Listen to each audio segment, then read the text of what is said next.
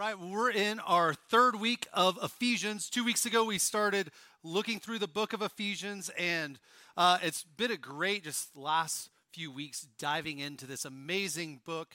And we're going to be walking through it throughout the summer. And so, as you come throughout the summer, we'll be in Ephesians. And I got to kick us off with a message about who Jesus is, how he has shaped our identity. And two weeks ago, I finished that message. I gave three of them. I went home exhausted, tired, went to bed, and woke up at 2 a.m. with this like, like overwhelming sense of anxiety on my soul. And I was like, okay, I'm to be okay. And I don't know if you've ever woken up at 2 a.m. with this just feeling of just like total depression, total like almost like something was speaking over me, lies. And I was thinking in my mind, why did you say that? You should have never said it that way, Jason. Or it honestly turned to really bad. It turned to, you're a really bad father. You were a horrible husband to Molly. And then, and then the lies continued on. It was, if people really knew who you were, there is no way you should get up there and preach.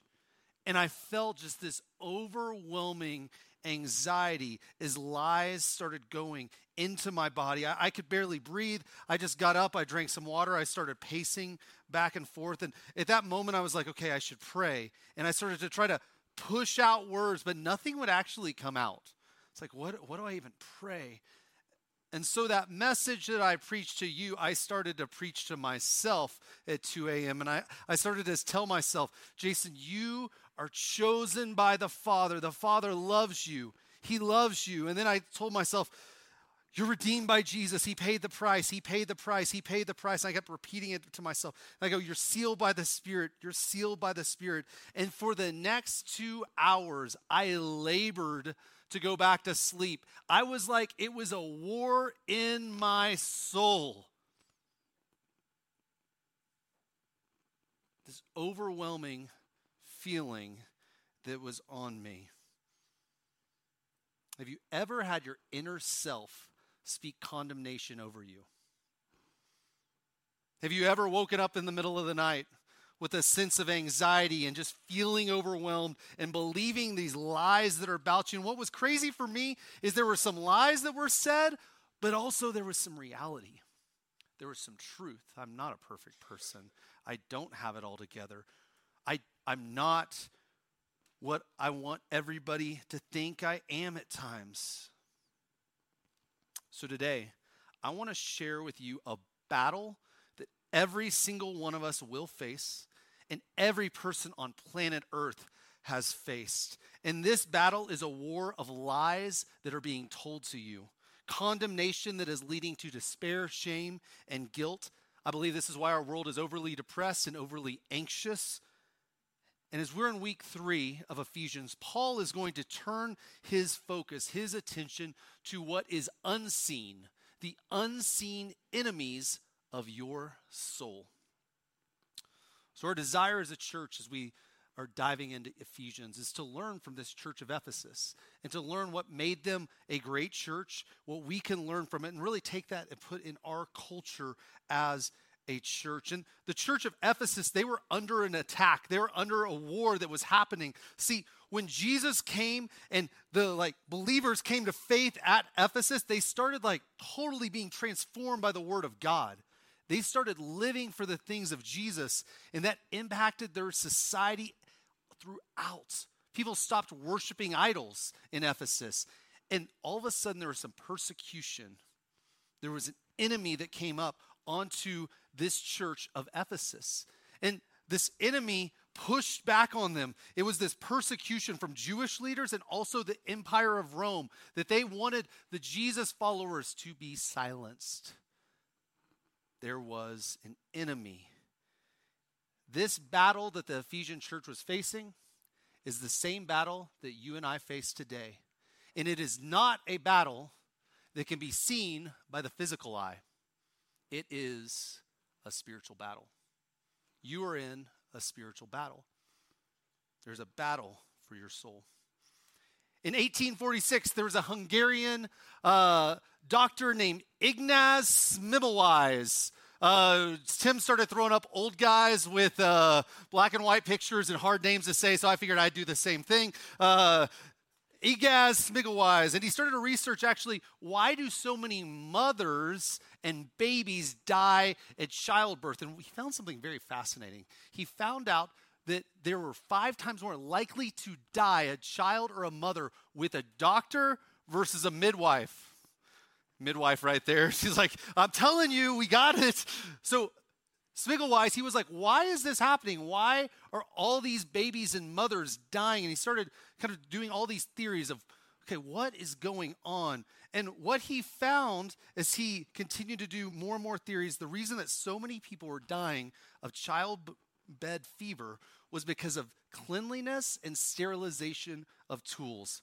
Smigglewise was way ahead of his time. He was ahead of Pasteur and his germ like theory that he was going to release in about 20 years. This was just you need to wash your hands. And so Smigglewise, what does he do?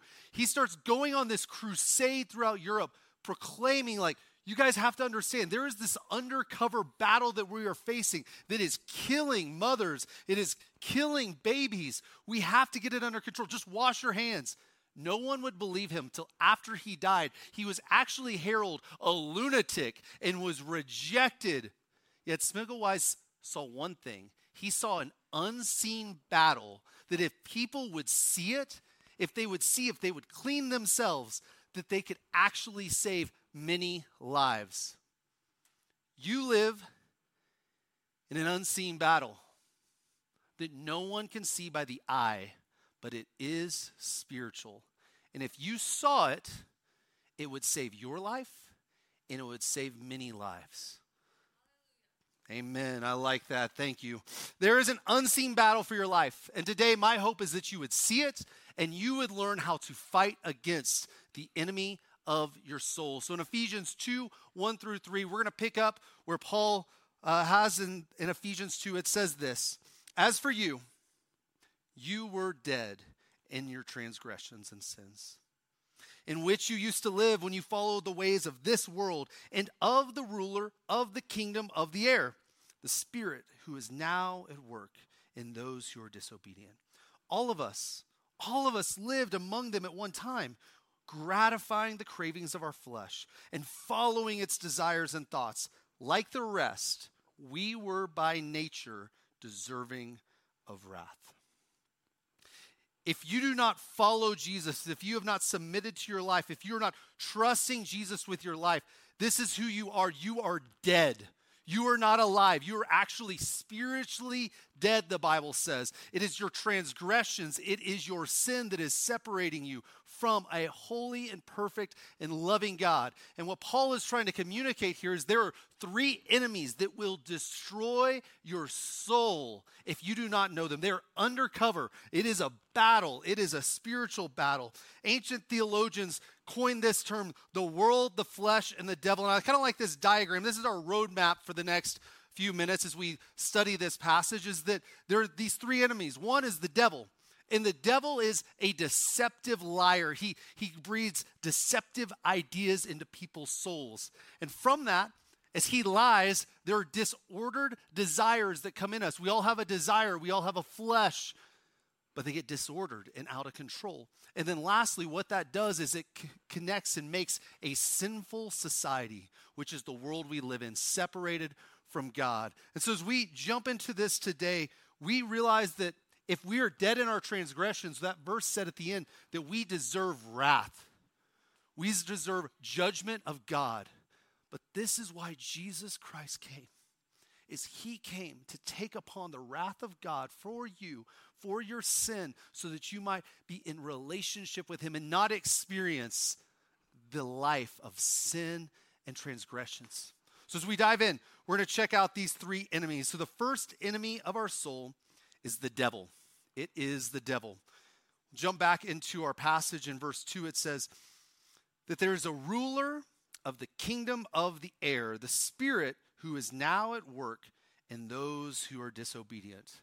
The devil is the ruler of this world. He rules the world. He has power and he is at work at all people that are disobedient from God. And his hope is to spread disobedience to God. Jesus actually talks a little bit more in depth of the devil in John 8 44.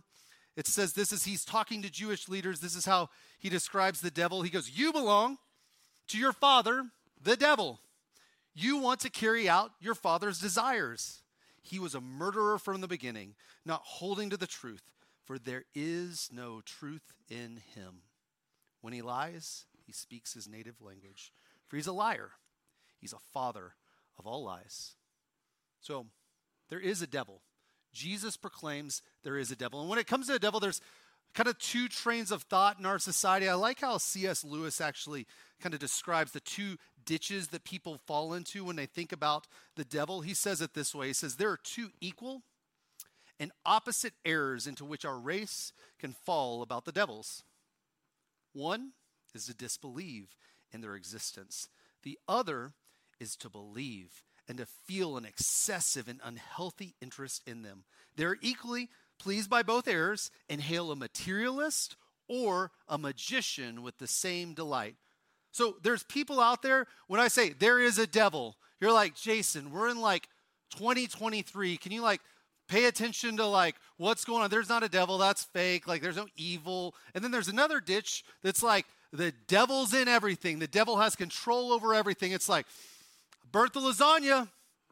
Devil got me again. Man, I, the devil's always getting after me. You know, a tire, flat tire, the devil got me. It's all the devil. The devil's in everything. Those are two polar extremes. What Jesus had was a perfect view of the devil. See, Jesus believed in the devil. And most Christians, I would say, believe in evil or the devil. But Jesus actually knew how powerful the devil was, but he also knew that he was defeated that Jesus defeated the devil through his resurrection. As followers of Jesus, we have confidence that he is defeated and he has no power in our lives because Jesus Christ conquered the grave. So, in these two viewpoints of he's in everything or he's nothing, Jesus has this perfect, perfect view. So, I think most of you probably go, oh, yeah, I believe there's a devil out there.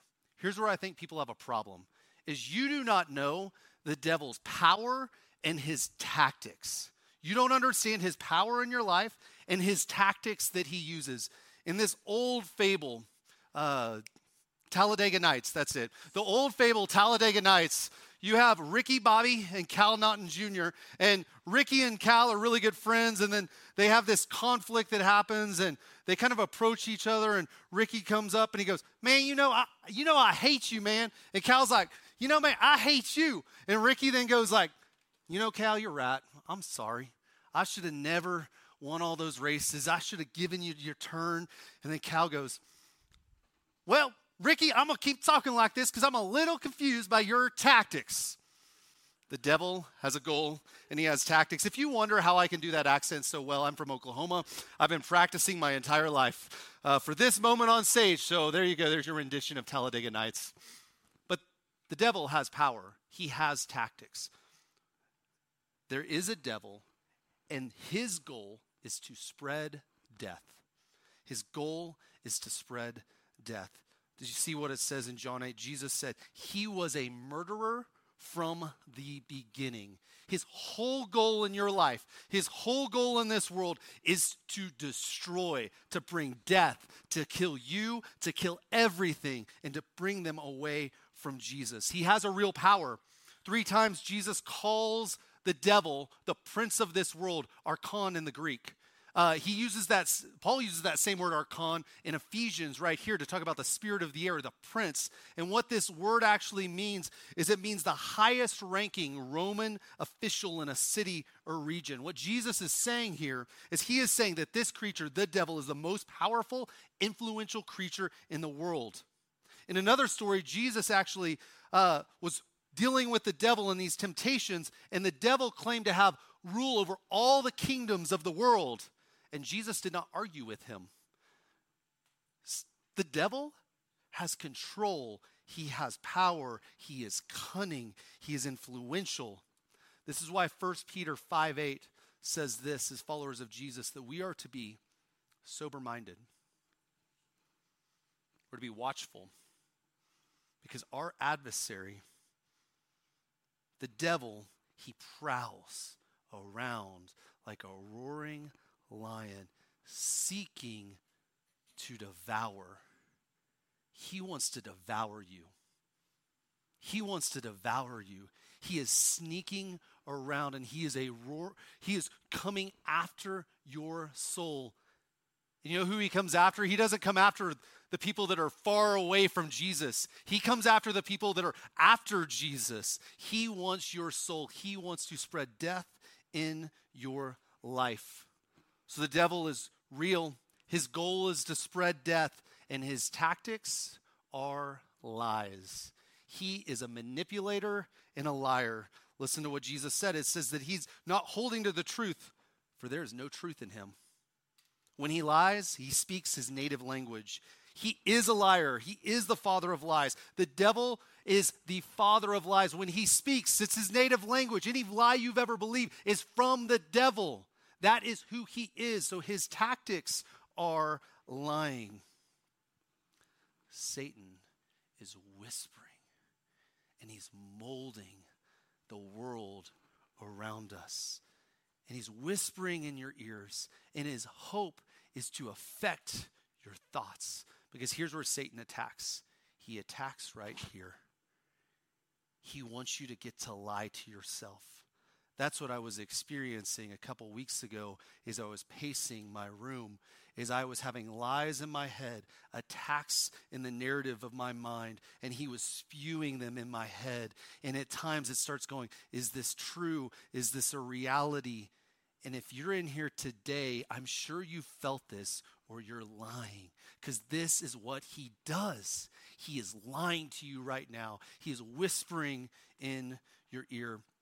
There's a great work on demonology and ancient Christianity by a guy named uh, Iva, Evagrius. And Evagrius created this kind of philosophy or paradigm around demonic temptation that comes in our life. And he really called our fight against the demonic or the lies of Satan is this it's through our logismoi, which is our internal battle. That's the Greek word for our thoughts or our thought pattern or your internal narrative or your belief structure. There are things in your life that Satan is attacking, and it's what you believe up here. That is always what he goes after. He's lying to you, and he's trying to manipulate how you think. Satan's role is always to feed you lies that are, go against your view of the truth of God. We see it at the very first with Adam and Eve. When Satan approaches Eve, he doesn't use this outlandish like lie. He doesn't go, God's not real, don't believe in God, because that's not how Satan works. He just puts a small little lie out there to Eve. He goes, Did God really say not to eat of that fruit? just questioning it, slowly twisting the truth to Eve. The devil is a liar. He's the king, the father of lies, and he is manipulating the world around us. So, as followers of Jesus, what do we do? We need to know that this is why Jesus came, actually. In First John, listen to this. It says uh, in First John 3 8, he who sins is of the devil. If we live for sin, if we live for our own life, if we're going after the things apart from God, we are of the devil. We don't like saying that, do we? You're like, oh, well, I'm a naturally good person. No, we are of the devil. That is our natural nature. Yet is our we follow Jesus. Look what happens. The devil has been sinning from the beginning. The reason the Son of God appeared was what? To destroy the works of the devil is destroy the works of the devil, to abolish it, to get rid of it. This is why Jesus came. And so, as we kind of study the next part of the two, two things, the flesh and the world, I just want to show you how Satan is a liar and how that directly impacts you and your flesh, and also how that impacts our world that we live in today. So, the second enemy of your soul is your flesh. It is your flesh. Again, we'll go back to our diagram. The devil is a liar. He whispers lies in our ears. And what that does, it is impacts us directly. That we have this flesh, and all of a sudden we have desires in our life, and he disorders it through his lies. In Ephesians, we'll go back to our verse. It says this. It says, All of us lived among them at one time gratifying the cravings of our flesh and following its desires and what? Thoughts. There's something going on up here. It's in your thoughts. Like the rest, we are by nature deserving of wrath. So, what is your flesh? Uh, the Bible uses the word flesh in three different ways. It has multiple meanings. In Greek, it means sarx, which it can mean your body or it can mean humanity. In this actual passage, what it means is your animalistic cravings that go against God, the cravings of the body that go against God. So this is what destroys our soul is the cravings of our flesh and our desires in our thoughts. Paul says it this way in Romans 7 5. For when we were in the realm of the flesh, the sinful passions aroused by the law, we are at work that were at work in us, so that we bore fruit for death. Which your sinful passion, that fleshly nature of you, what it happens, the fruit that comes of it is what? Death. Remember what Satan's goal for your life is? Death. The lies are to bring you to death, it's to bear a deathful fruit. Our flesh arises in us death. Eugene Peterson, a uh, famous pastor, said it this way What our flesh is, is the corruption that sin has introduced into our very appetites and instincts. We all have instincts, we all have appetites, we have base, primal, animalistic drives. And that drive, a lot of times, goes to self gratification, especially that in sensuality, such as sex or food, but it's also in just any general pleasure we are driven to through our flesh. We have a desire for control, for survival, for domination. These are our fleshful instincts. And what Satan does is he attacks you through lies in your flesh. And through those lies, he feeds or satisfies the cravings of your flesh. He's lying to you, and your flesh is pulling you to sinful desires, and he lies more and he lies more so that you act upon those instincts and go away from the things of God. And a lie a lot of people believe today that I think Satan has pushed throughout our culture is this is to follow your heart. Like, have you heard this? Be yourself. Do you follow your heart? I want to tell you today that is bogus and that is in opposition to God. What God says is the heart is deceitful above all else. Don't follow your heart. If you follow your heart, you will be not following Jesus. Our hearts naturally pull to this instinct to crave, to satisfy our flesh. No, we want to follow Jesus, not our heart. We want to follow Jesus, not our flesh. So, how does Satan lie to our flesh? How does he get into our lives? How does he create shame? We, we know we don't want to do something, but yet somehow we're always ending up doing things we don't want to do. So, how does he do it? He tells just a little lie to get his way in. Uh, a couple weeks ago, I had a guy knock on my door. It was Friday, mid morning. Friday, I take off. I try to like drink some coffee, chill out. We work on the weekends. It's kind of my only day really to just be, be by myself, do what I want to do. So I'm like, all right, coffee, reading the word, doing my thing. And all of a sudden I hear a, I'm like, huh, who's here? No one's here. I'm going to go open the door. And I open the door and oh, he got a word out before I could say anything. It was a solicitor. And he goes, Are you satisfied with your electric bill? And I just held the door open and I just, I just gave in just a little bit. And I go, No. And he goes, Well, how about we talk? And so the solar guy starts telling me all the reasons solar is so good for my house. And I kind of open the door a little bit more. I open a little bit more. About 10 minutes later, I'm out on the porch with him, like looking at the roof line, looking at our trees.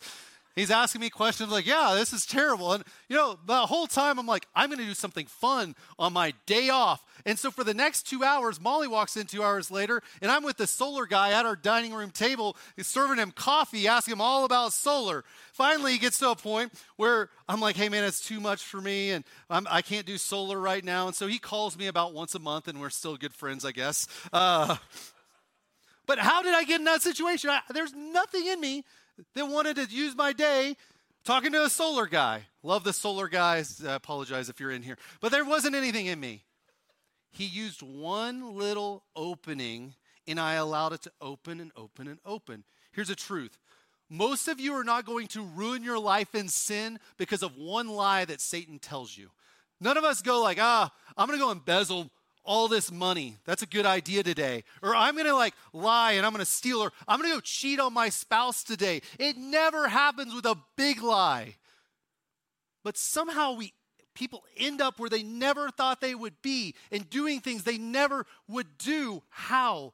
Because a long time ago, they opened up and they heard that one little lie and they kept the crack open and it kept opening and more lies came in, more lies, more lies, and it built upon itself and it grew to where you're doing something you never thought you would do or acting how you never thought you should. Satan is the master manipulator. It starts, if you're married in here, it starts in your marriage, doesn't it? It's so easy to believe lies with your spouse. It's like, okay, uh, uh, we argue about everything. You like start arguing, and in the back of your head, you hear a lie like, yeah, we argue about everything. Is that really true? Do you argue about everything? No, but this case starts building in your head if you don't hear the lie, and it's, they don't understand me. They don't listen to me.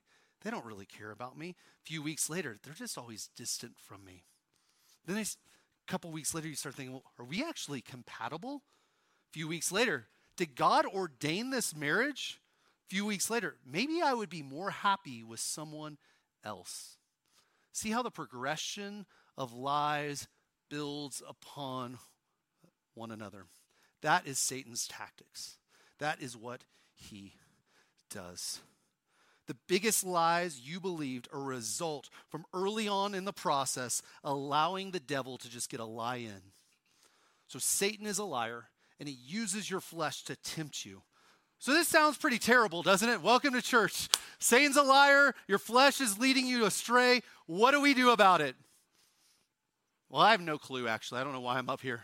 Joke, that's why you came to church. All right, let's talk about it. Here's why. Here's what you're going to do. Jesus is actually the answer.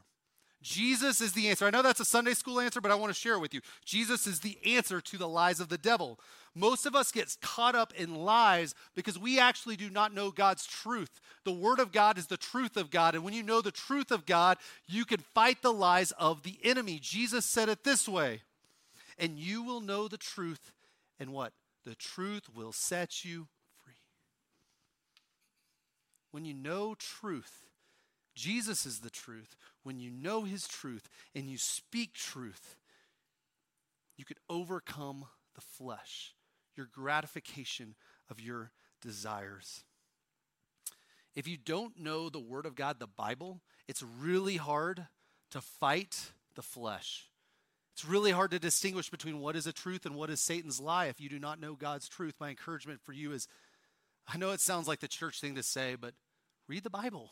Know what God has. And then, secondly, Jesus makes another bold claim. He says, I am the way, the truth, and the life. Jesus is the truth. If you're here today and you've never trusted in Jesus, you cannot know the truth because Jesus is the truth. If He has not transformed your life, if you've not received him and trusted in him, you cannot know the truth because all truth is Jesus' truth and all lies are Satan's lies. We must know the truth, and Jesus is the truth. So, with lies, we must take the truth of Jesus and we must shine them on our lies that we believe, and then we will see transformation in our lives. So, the first step is what lie do you believe? You need to identify right now what lie do you believe. All of us hear thousands of lies whispering in our ears every day. And what I want you to do right now is what lie is coming up in your soul? What are you actually believing that is from Satan? If you're like, you know what, Jason, I have no lies, liar. You have lies that he is whispering in your ear. So the first step is you must know what is the lie. What am I always tempted to do? What am I continually believing? And you need to write that lie down. And as you identify the lie, to overcome it, you must speak the truth. And like I said, the truth is God's word. So, how do we take God's word and we speak truth into a lie? I, I can't tell you every single lie you believe, but I just wanted to give you kind of a picture of what this would look like for some application because I want each of you to figure out what is the lie. So, here's some lies that uh, people believe a lot of times. One is, I'm worthless. Got nothing to author. I'm just worthless. John 1:12 says, "I am a child of God." So if this is the lie you believe, the truth that you believe is that you're a child of God. And then you quote John 1:12. So you take whatever lie you believe and then you put God's word in it. God did not ordain my marriage. Philippians 1:6. What God started, he can finish. Maybe the lie is I'm always going to be single. This is really hard. I, I don't know if God will ever give me someone. The truth is, I find contentment in life through Jesus. Philippians 4 11 through 13. Maybe the lie you believe is I'm not worth loving. You need to know Romans 5 8 that Jesus loved you so much to go to the cross and die for you. That's how much you are loved. I am not, I'm not, I got this on my own. Maybe you have this belief that you can do it on your own, that you can build the business on your own, that you can do it all on yourself. The truth is, the Lord's plans will re- prevail. Proverbs 16 9. Maybe some of you are like, I know better than God, I'm smarter than God. Matthew 5 8 says, The pure of heart will see God, and you'll be directed by God. Some of you are going, I'm fine being by myself, I'm fine without community. Hebrews 10 24 through 25 would say that you need a spiritual family to love you. You need that truth.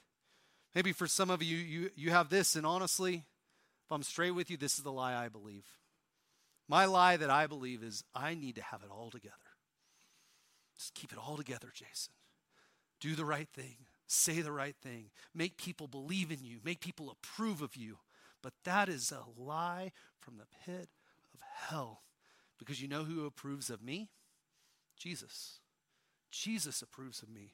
And I quote to myself Colossians 1:22, but now he has reconciled you by reconciled you by Christ's physical body through death to present you holy in his sight, without blemish, and free from accusation. The accuser wants to accuse me. Devil wants to accuse me. He wants to go, see, you're not qualified. But Jesus approves of me. Do you see what I'm doing? We're taking a lie and we're demolishing it by the truth of Jesus.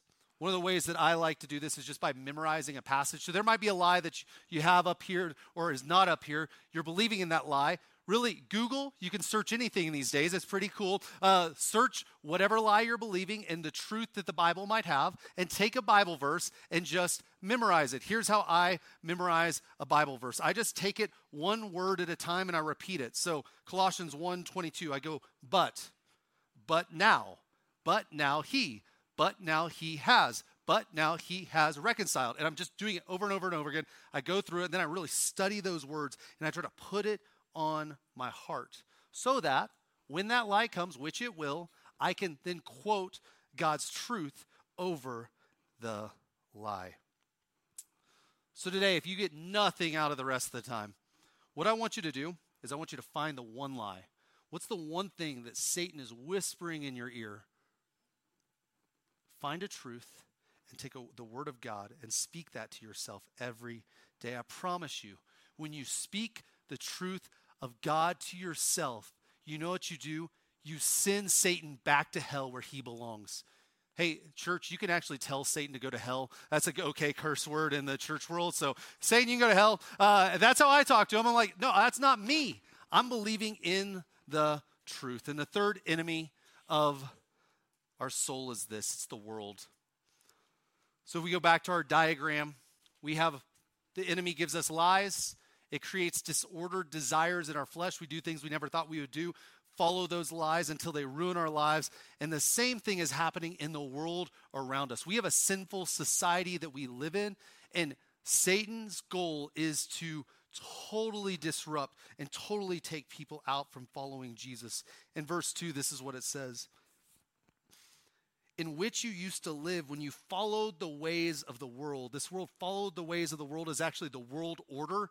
It's Satan's control of the world. That Satan actually wants to normalize things against Jesus. He wants to lie to the world around us to push us away from the things of God. Satan runs this town not Jay Z or Rihanna. Uh, three of you got that. It's a 2000s rap reference. Uh, I'm the only sinner that listened to it. Sorry. Satan runs this town, he runs the world. And you know, what's interesting about America is we were founded as a Christian nation. And what that means is not everybody was Christian, but Christian ideals were uplifted and they were the building blocks of our nation. So the biggest universities, Yale, Harvard, America was built on Christianity, and those were Christian uh, colleges. And some of the best medical, science, economic development came out of these Christian paradigms. And so, for the longest time as a Christian nation, we actually believed like Christianity was good for the world, it had a good impact. Uh, I was born in 1985, and I feel like from 1985 till about 2015, I lived in the neutral world. This is where, like, Christianity, you weren't bad for being in it, but it wasn't uplifted. It wasn't like, you're the greatest person, you're helping the world so much. It was just neutral. It wasn't good or bad. It's like, oh, this is good. This is fine. Like, you just do you, that's fine. But I've experienced, I don't know if you felt this, 2015 to about now, I feel like as a follower of Jesus, I'm bad for the world. The world is telling us that we're the problem that Jesus is the problem. There's hostility rising up. There feels like persecution coming. Why is this progression happening? Because Satan rules the world. He's the ruler of the air. And he is using demonic rule. He is creating chaos through his agents lying to the world. And a lot of people go, well, we don't really see the devil at work like visibly or demons visibly in our world around us. First Timothy says this it says, Now the Spirit expressively says that in la- the latter time some will depart from the faith by devoting themselves to deceitful spirits and teaching of demons. It's the deceitful spirit inside of us, and there's a teaching that is happening. And so Satan doesn't like obviously show himself, I think, a lot in America, because if he obviously showed himself, a lot of us would be like, oh, Jesus is real. All right, I repent. I repent. But no, he slyly and subtly shifts the world and teaches us and deceives us. I, I experienced this the other day. Molly and I were looking for a show to watch. Molly's my wife. We were looking for like a new TV show. Like, I love watching sports and fishing shows, and she doesn't like those for some reason. And we don't really watch much TV, so we're like, we need to find like a show. Like, let's just get in a show that we can watch. So we get on Netflix and we spend 30 minutes scanning all of Netflix. And in our job doing ministry, we deal with a lot of garbage in life. And so I don't really love like dealing with garbage in my TV show also.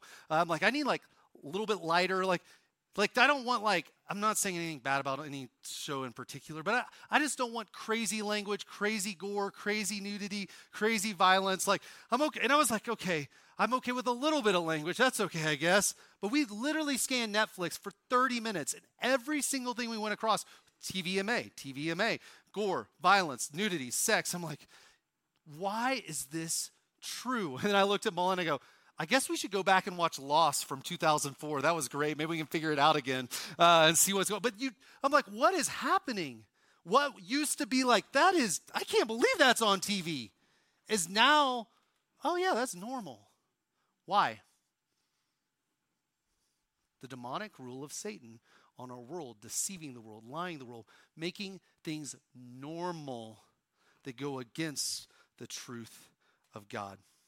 So as we close, I just want to give you two kind of tools. I give you the find the lie, find the truth tool. The other tools I want to give you is just that we're going to do actually corporately together. There's two ways that we can change our world. And we can fight the, the power that the devil has. And the first is this is that we can speak truth together when we corporately worship God together. One of the reasons I love coming together with you guys as a church, and one of my most favorite times is actually when we get to sing and worship to God. And there, have you sensed there's sometimes just this like overwhelming power that happens?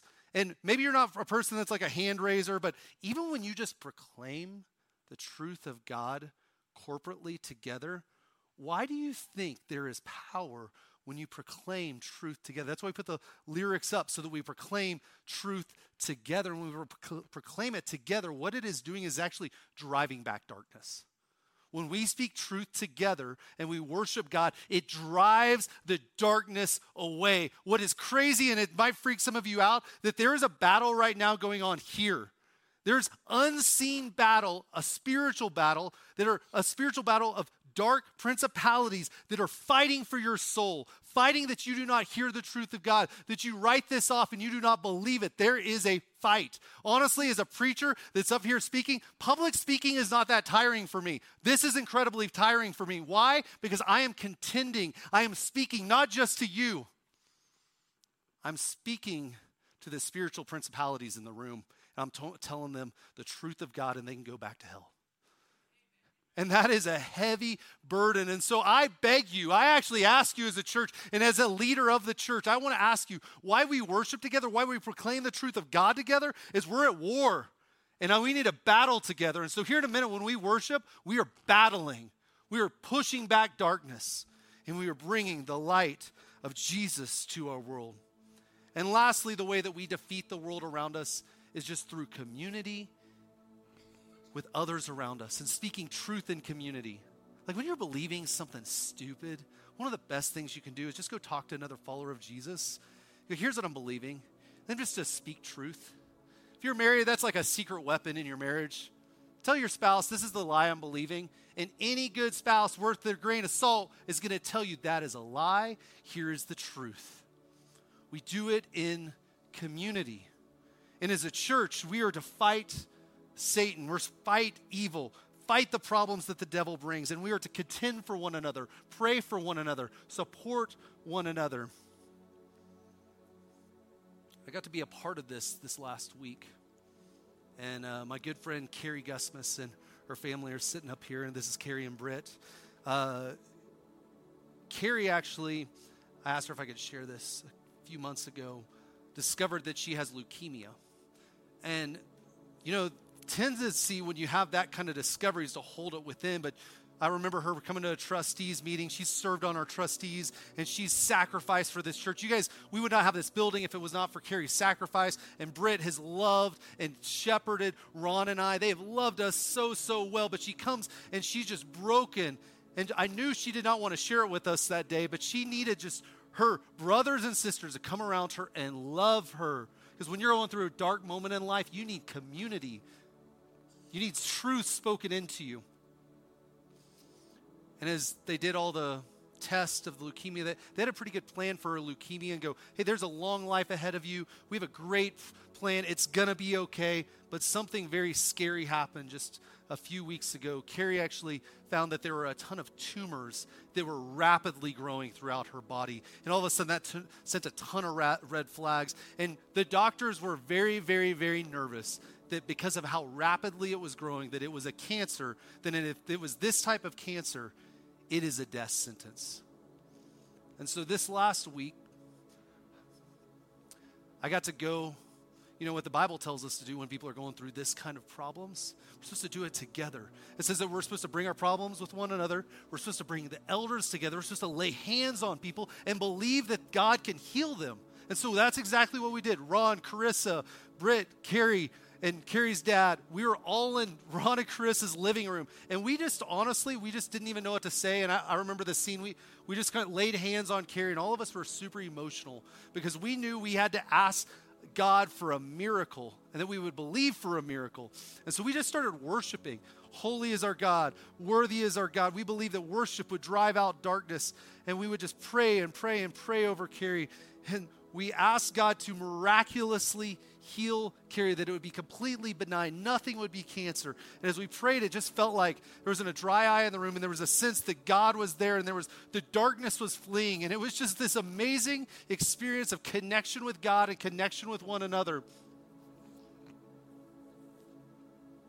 And what I loved about Carrie when she left that room to go to surgery that day is she had a trust in God that if she was healed, she would worship God. But if she suffered, she would trust and worship God. So Carrie goes into surgery. Uh, a couple hours later, the doctor comes out, looks at Britt and the family, and goes, There were tumors everywhere. We were able to remove every single one of them, and every single one were benign.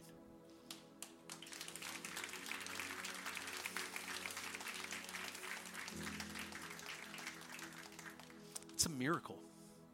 It's not luck. There's a spiritual battle that is happening. And I believe when we contend and when we worship and when we pray in community, God answers and does something about it.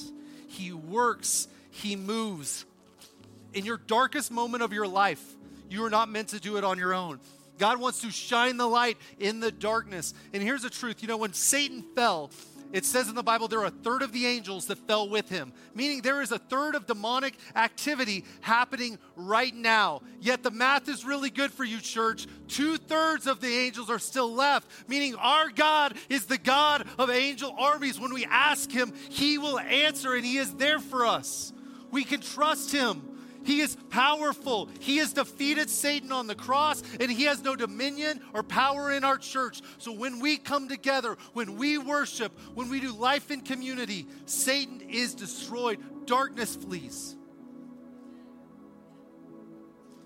So here's what I want to do we got our church here, we got a community. I got a worship team. Come on up, worship team.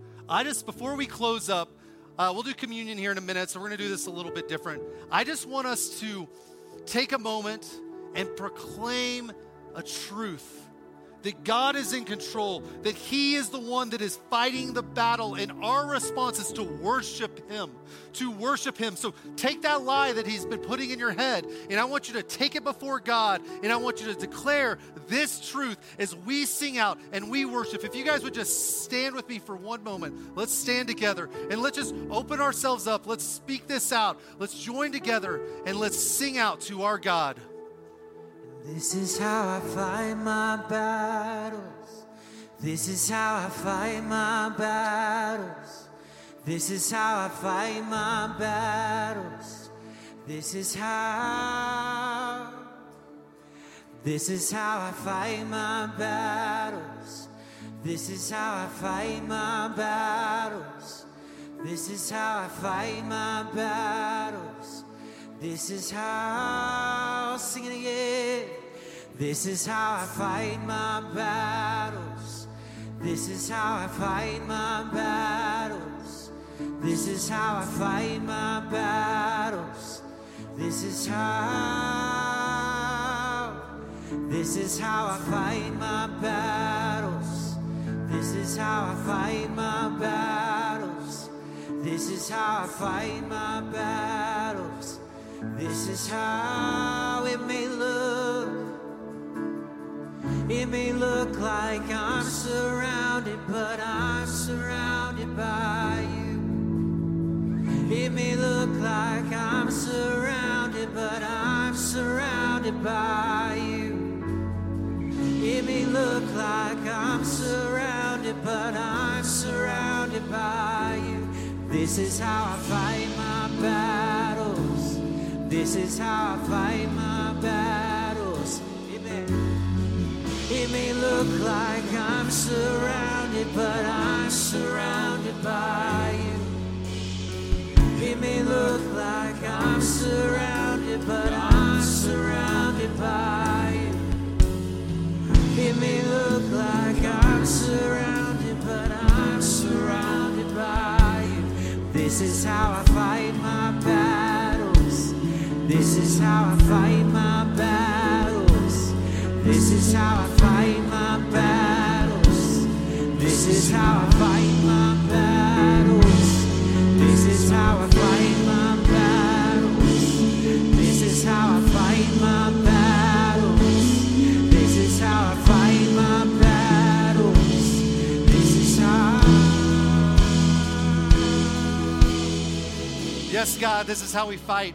We fight through worship, we fight through speaking the truth, and we fight through community, God. And we know that Satan is defeated. He has no power, he has no reign in any single person. I bless each person here today that the lie that they are believing, that you would demolish in Jesus' name. You have the name, you have the power to demolish every lie we believe. And so we believe your truth. We walk in your truth as a church today. In Jesus' name, amen. Amen. Carrie, thank you. We love you. Thanks for letting me share that.